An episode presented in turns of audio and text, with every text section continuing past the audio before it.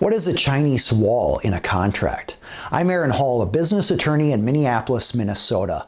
I generally represent business owners, and often they ask me, what is a Chinese wall provision when you find that in a contract?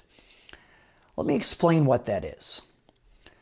Inside some contracts, there's a provision that says that a Chinese wall or an information barrier will be preserved between divisions of a company.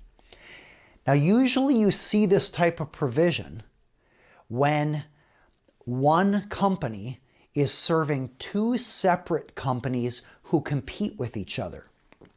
Imagine, for example, a branding agency, and the agency provides services to Yahoo and Google.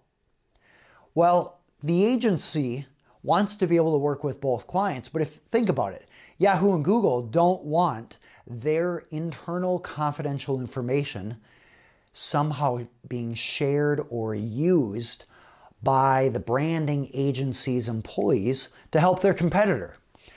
So, in those situations, there will be a contract with both uh, tech companies in this example that says there will be an information barrier inside the branding agency so that information for Google stays with a few employees who are serving Google. And information for Yahoo stays with a few employees who are working for Yahoo. It won't be shared among the entire company. This historically has been called a Chinese wall between the parties. However, because of the ethnic uh, aspect of that term. Attorneys have been trying to modify that. Sometimes it's called an information barrier, an ethics wall, or a privacy wall, or privacy barrier. The whole idea, though, is to try to keep isolated within a few people within a company confidential information that the company receives to do work for the company's client. This is especially important in government contracts or for companies who are serving competitors.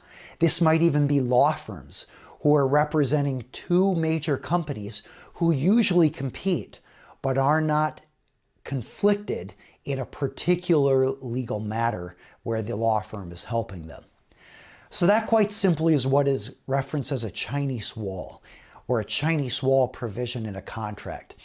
Now, because of the ethnic implications of this, typically I'll call it a uh, confidentiality barrier or a privacy barrier, and then have a parenthetical that says also known as a Chinese wall. And the reason for that is because there is case law, and there's a lot of history in the legal profession and uh, in the courts in addressing what a Chinese wall is. And so, in contracts where clarity is so important, we want to make sure that whatever term we use for a provision is re- it's really clear. And that is why often there is a reference to a Chinese wall, even among attorneys who are trying to get away from uh, that terminology. So there you have it. That's what a Chinese wall is in a contract. For more information on this, see the link in the description below. It links to a, a blog post I wrote on this at aaronhall.com.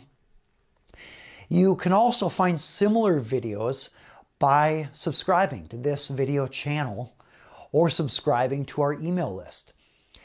There is a disclaimer below which this video is subject to.